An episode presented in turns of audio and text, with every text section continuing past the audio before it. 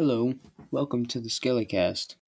Have you ever wanted to learn more about how the brain sends signals to the body?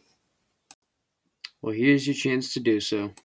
For simple movements like moving an arm or a finger, the signal is first going to start in the brain and then be sent down through the brainstem, which is then going to travel down the spinal cord, which is then going to lead down through the nerves, leading towards the muscle you have chosen to move.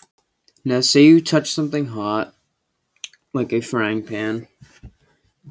The area that was touched is going to send a signal up through the nerves in your arm, or through your body, to the spinal cord, up the spinal cord, and to the brainstem. From the brainstem to the brain.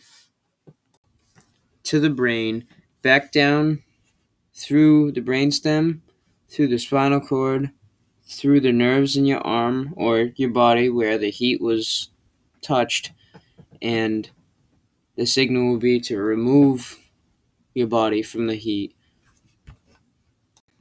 Question for the audience here. How strong is your mind-body connection? That's it. See you again on the Skellycast.